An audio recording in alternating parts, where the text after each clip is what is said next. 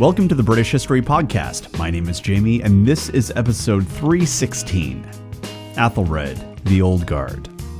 This show is ad free due to member support, and as a way of thanking members for keeping the show independent, I offer members only content, including extra episodes and rough transcripts. You can get instant access to all the members' extras by signing up for membership at thebritishhistorypodcast.com for about the price of a latte per month. And thank you very much to Gunnar, Lester, and Victoria for signing up already. Before we get back to our story, I've been seeing your conversations online, and it made me realize that I need to clarify something. Some of you have taken the discussion of Athelred's unflattering nickname and how he caught hell for some things that were actually kind of out of his control and part of the common culture, and took that to mean that the BHP is arguing that Athelred was a good king. He wasn't. He was an awful king in many respects. But what I'm trying to convey here and what I'm hoping you'll get out of this series is that the story of Athelred and how bad his reign was was a great deal more complicated and nuanced than the stories regarding his reign imply. The truth is that leaders tend to get all the credit for all kinds of things that they only marginally are involved in. And this is especially the case if those things are bad. And that's not just a medieval history problem. We do it constantly, even with our own leaders. For example, if you turn on the news on just about any given day, you'll see perfectly styled adults openly wondering how the decrease in national housing prices was impacted by a speech that some wrinkled Kentucky senator gave last month. And the US is particularly good at producing this type of news story. But the reality is that the economy is a massive, complex system that can be nudged by politics especially if people start pushing policies that nobody's vetted or has even heard of. But the economy is not actually under their direct control. It's far too big for that. There are too many players involved, and even experts have a hard time tracking down the cause and effect of a lot of the things that happen. And yet, if you listen to pundits, you'd start to think that the Dow Jones rises and falls on the back of the American presidency, and vice versa and you see these otherwise serious, well groomed, and presumably well educated adults coming forward every year, seriously looking into the camera and honestly asking if the number of TVs bought in Ohio the day after Thanksgiving are the vindication of the president's foreign policy. And this yearly ritual makes exactly as much sense as when the medieval scribes are blaming the arrival of the Vikings on the king's piety, or lack thereof. The world is large and it's complicated, and no simple narrative will capture the truth of how it all works. And that's just as true for the medieval era as it is for us today. So when I complicate the narrative of Athelred, it isn't because he was a good king. He wasn't. He was an objectively terrible ruler, and during his reign, England was weakened and left open to all manner of enemies. But he didn't do it alone. It takes a village to f up a nation.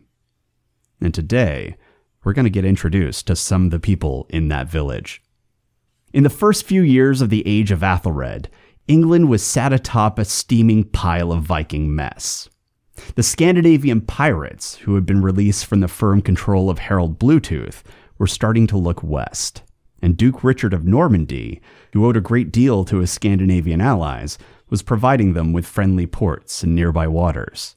It was a complete disaster for England.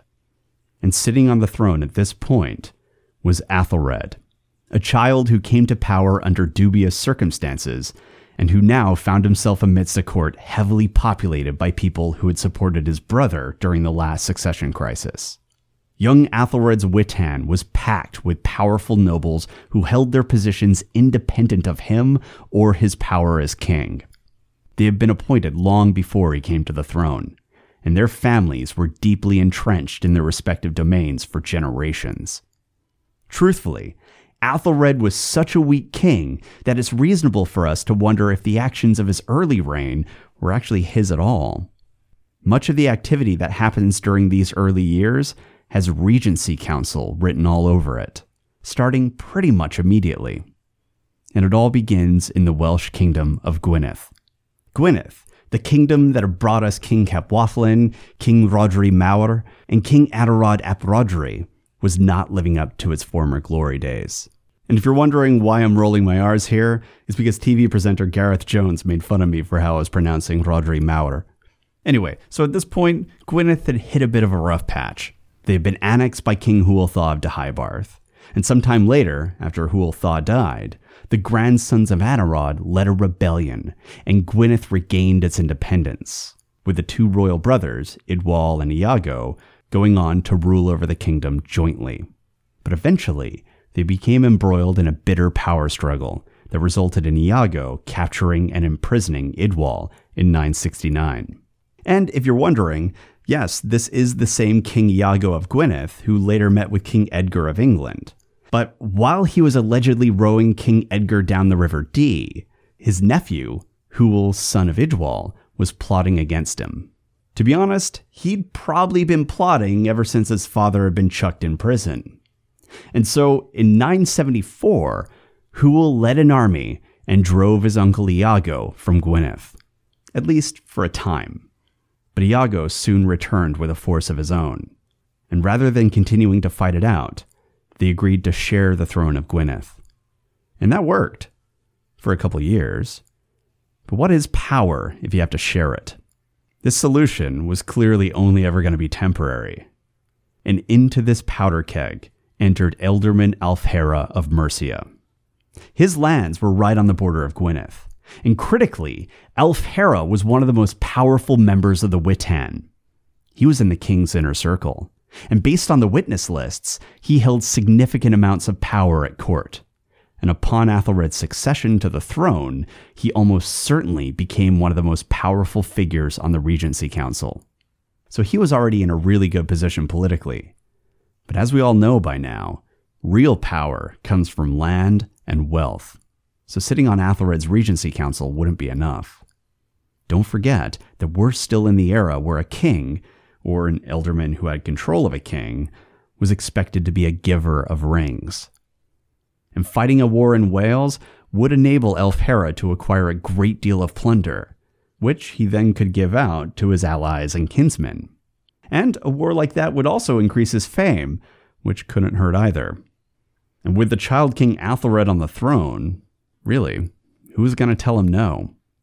So, sure enough, we're told that in the campaigning season of 978, so shortly after Edward was killed and Athelred was installed, the forces of King Hywel of Gwynedd launched an attack against King Iago, and they were supported by English soldiers. Now, they failed at ousting Iago, but they did manage to raid a monastery in Wales. And for those of you really keeping track out there, this had Alfhere written all over it. He had a history of raiding monasteries. When Byrhtferth was complaining about the madness, what he was talking about was a bunch of monasteries that were being raided in the Midlands. Well, the man that was leading that army, that was causing all the madness, and was raiding all those monasteries, was Alfhere. Really, raiding monasteries was kind of his gig. And so while the Welsh Civil War had failed, at least there was an opportunity to cash in.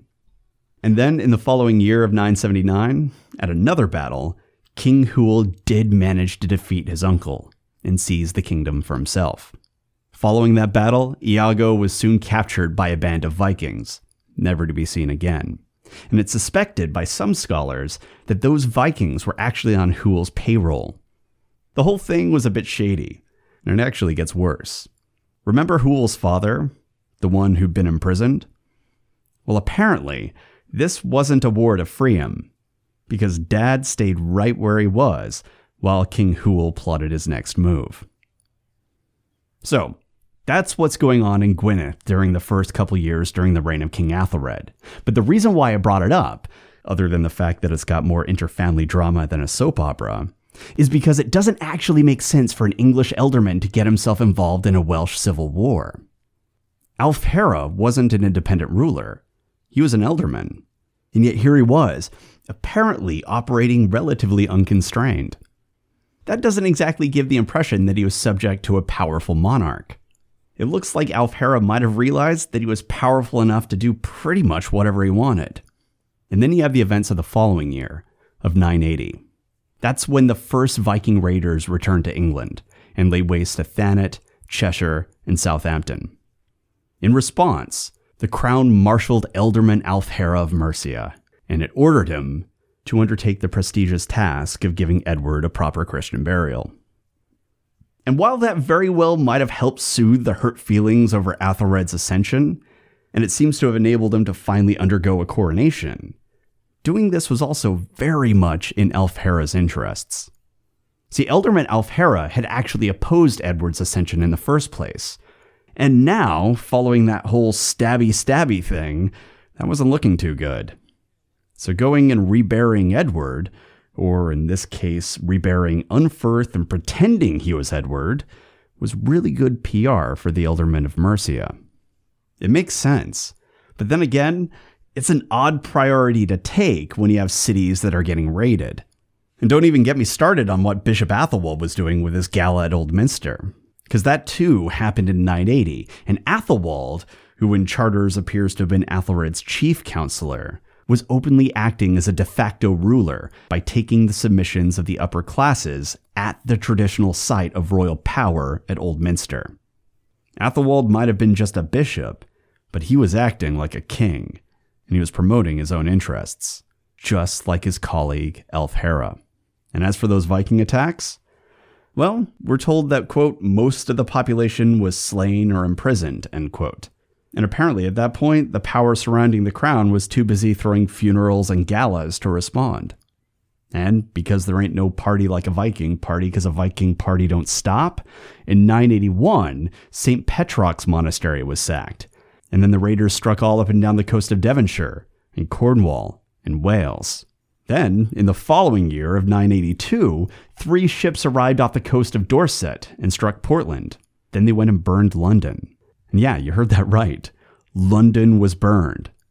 Things here were getting really out of control, and you might be wondering what the Crown and the Regency Council were doing about all of this. Me too. And here's what I can glean from the records and the charters and the other supporting documents that survive to us today. While the Viking crews were plundering cities and enslaving the English and attacking the other Portland, not my Portland, and even burning the city of London, the Regency Council was focused heavily on promoting the cult of Edward the Martyr. Yeah, the only discernible response that I can find to all of this ravaging and enslaving appears to have been essentially thoughts and prayers. Yikes. But if you look at it from the perspective of Alfhere and Athelwold, it's not all that surprising that they weren't scrambling to act. Ealdorman Alfhere's lands were inland, most of them were insulated from the threat of these Viking raiders. Only a really large army like Halfdan's or the Appledore Danes could ever really pose much of a threat to his estates. Alfhere's main threat came from the Welsh, which he had been dealing with by helping his allies seize control over Gwynedd. As for Athelwold, well, the Benedictine reforms were continuing apace, and even his enemies were submitting to him which opened the way to a further consolidation of power for him and his Benedictine allies. And the fact is, the Viking attacks that were happening weren't slowing that process down. If anything, it gave people a pretty good reason to want to seek God's favor. And a bishop was exactly who you want to go to if you wanted God's favor. And Athelwold was a bishop. So, while Dorset, Southampton, and other southern settlements were at risk of the Vikings, for the most powerful figures of the Witan during Child King Athelred's early reign, well, those raids sounded like someone else's problem. They were doing great. But on that same year that London was burned, the powerful ealdorman Athelmar of Hampshire died. Now, Athelmar was the son of Ealdorman Athelweard the Chronicler, and that meant that, like his father, Athelmar was on the royal line. And given his placement on the witness lists, he was actually quite a powerful figure. But now he was gone. And he had children, children who were also on that same important bloodline. And the eldest of those sons expected to inherit Athelmar's lands and titles. In fact, tradition said that this is exactly what should happen next. So did politics. Athelmar's father Ealdorman Athelweard was still alive, and he was likely one of the other powerful figures in the Witan, and I imagine that he would have wanted his grandson to inherit. So everything here was lining up for a pretty standard succession of the Ealdormancy. And then the king did nothing. The Ealdormancy of Hampshire didn't go anywhere. On that same year, we're told that Ealdorman Edwin of Sussex, who might have been ruling over western Kent, also died. And as for what happened to his lands and titles, again, nothing. For about the last four years, the record gives every indication that the powerful figures of the English court were riding roughshod over law and land and doing generally as they pleased. But during those same four years, Athelred had been growing up. He was now probably about 14 years old, nearly a man by Anglo Saxon standards. And suddenly, we see powerful ealdormen not getting what they wanted. They're not even getting what would be considered a basic right by law and custom. Cracks may have been forming in the power block of court. But cracks don't mean that the whole thing was about to implode. Don't assume that this meant that the power of the Regency Council had been broken. It hadn't. In fact, on the following year of 983, Ealdorman Alfhere was back at it again. And that's because while England had been setting up new religious cults for their former king, King Hugh of Gwynedd had been busy consolidating power. And now, in 983, he was ready to expand his power to the south, into the kingdoms of Brycheiniog and Morgannwg. And so he turned to his ally, Ealdorman Alfhere of Mercia, for support. And I doubt Alfhere hesitated for a second. There was loot up for grabs at Brycheiniog and Morgannwg. Furthermore, if Gwynedd could annex those kingdoms, then most of Mercia's southwestern edge would suddenly be bordering with a friendly ally. Alfhere's lands would be mostly secured. And as a bonus, he'd have a powerful ally who is now in his debt. And let me tell you, those can come in handy.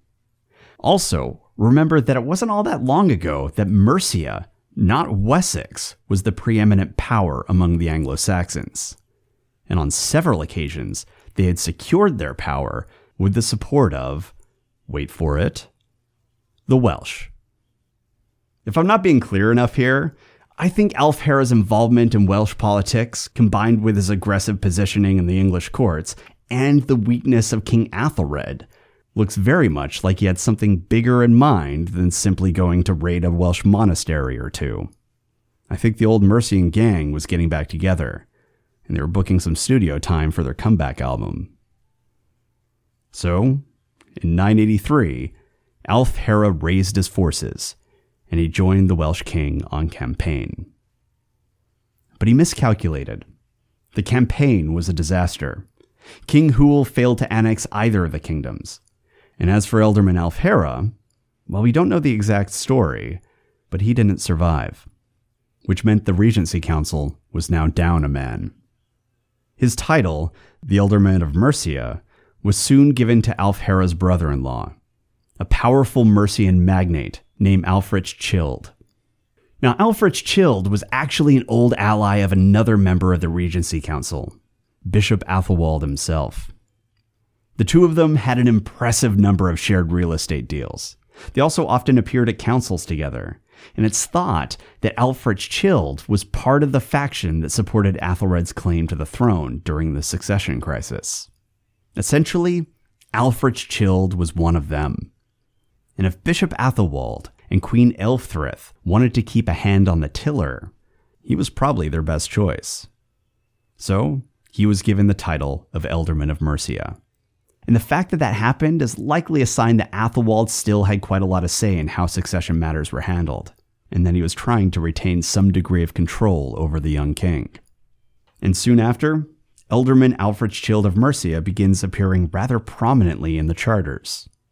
But King Athelred was still getting older. He was approaching manhood, and one of the major figures of that council was still gone. We've already seen the king testing his powers. And right on cue, on that same year that Alfhere died, we see two other events take place that signal a major sea change in English politics. The first is that the Queen Mother Elfrith disappears from the witness lists. Now, she, like Athelwold and Alfhere, had enjoyed a great deal of prominence in those lists since Athelred first took the throne. But suddenly, she vanishes completely. And it's not because she died. Instead, it looks like she was literally removed from the king's court. Event number two involves that vacated ealdormancy that was still sitting open, the one at Hampshire that was previously held by an extended member of the royal dynasty. It turned out that King Athelred had finally decided it was time to grant it, but it wasn't given to the heir of Athelmar, as tradition demanded. Instead, it went to a thane of an unknown lineage who was named Ælfric. Now, Ælfric was one of the most common names of the era. It's essentially the Chris of the 10th century, so you'd be forgiven if you thought he gave the territory to Athelwold's ally, Ælfric Childe. But that wasn't the case. This was a completely different Ælfric. He just kind of materializes out of the mists of history. We're not given his family background. In fact, we don't know anything else regarding his previous history. The best we have is that some scholars suspect that he might be the same Ælfric who had first gained prominence during the reign of King Edward, when he'd been given some lands in Wiltshire. But that's just a guess. And even if that is the case, we're talking about a rather minor noble. Certainly not someone on the same level as Ælfric Childe, who had a well known family and personal history, not to mention gobs of money and lands. And yet, for some reason, the king decided to break with protocol, and likely enraged his own dynasty, by giving what is essentially a total rando the wealthy and powerful ealdormancy of Hampshire. So you might be wondering what made Ælfric so special. Well, we don't know. But King Athelred really liked him. We're told that Ælfric was, quote, one of those whom the king trusted most, end quote. And it turned out that what King Athelred was doing here wasn't a one time deal. Of the ealdormen who died or were stripped from office during the reign of Athelred, and there were many, all but one of those offices were given to other nobles of other, often lesser, dynasties. Sons stopped inheriting their father's offices during the reign of Athelred. And scholars suspect that what Athelred was doing here was more than simply dabbling in real estate. He was deliberately breaking the power structures underlying the key dynasties of his court. By refusing to appoint the sons of ealdormen to these offices, which they had been holding as personal fiefdoms, Athelred now had a very valuable resource that he could hand out at will. And that meant that the ealdormancy under Athelred would now be an office that you held at the king's pleasure. And it turns out that it was his pleasure to give those titles not to powerful dynasties, but to lesser noble families who, rather than feeling entitled to it, would be grateful. By doing this, he was ensuring that his ealdormen would be indebted to him. Power was returning to the crown. All of a sudden, that crown was not filled by a council, but by a king. Athelred was about 15 or 16 years old at this point a full grown man by the custom of the Anglo Saxons. And the scaffolding of the old power block that had risen up with him when he was about 10 was finally coming down. Ælfhere was dead. The Queen Mother was removed from the council. And while Bishop Athelwold was still around, he was also in his 70s. And honestly, he wasn't looking too good these days. And into this power vacuum, a new circle appeared. At the center of it was Ealdorman Ælfric of Hampshire. He was joined by Thane Athelsige, who wasn't an ealdorman himself, but he appears to have been a very, very powerful Thane who had been in the English court since the days of Edgar. There's also Wulfgar, the newly appointed Bishop of Ramsbury. And finally, you had Ealdorman Ælfric's own son, Alfgar, who had been appointed as a reeve. There is a new sheriff in town. Literally. And it was this group who now had the king's ear. As for the old order, well, there was only one person close to the king left dusty old Bishop Athelwold. And then, on August 1st of 984, Bishop Athelwold died. The path was now unobstructed, and this new group of counselors suddenly became very visible in the record.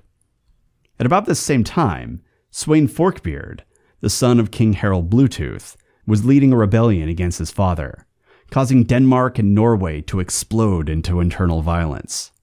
And, all of a sudden, the Viking raids pretty much stopped. And that's pretty clearly the result of the instability and political mess that was taking place in Scandinavia. but I think I can guess how the king's new inner circle would have spun it. In that new circle, populated by Ælfric, Wulfgar, Athelsige, and Alfgar, had been given an incredible windfall. And they knew just how they wanted to use their newfound power. If you have any questions, comments, or concerns, you can reach me at the British History Podcast at gmail.com. We're also on Twitter, Facebook, pretty much everything, and you can find links to all of those communities in the community section of the British History Podcast.com.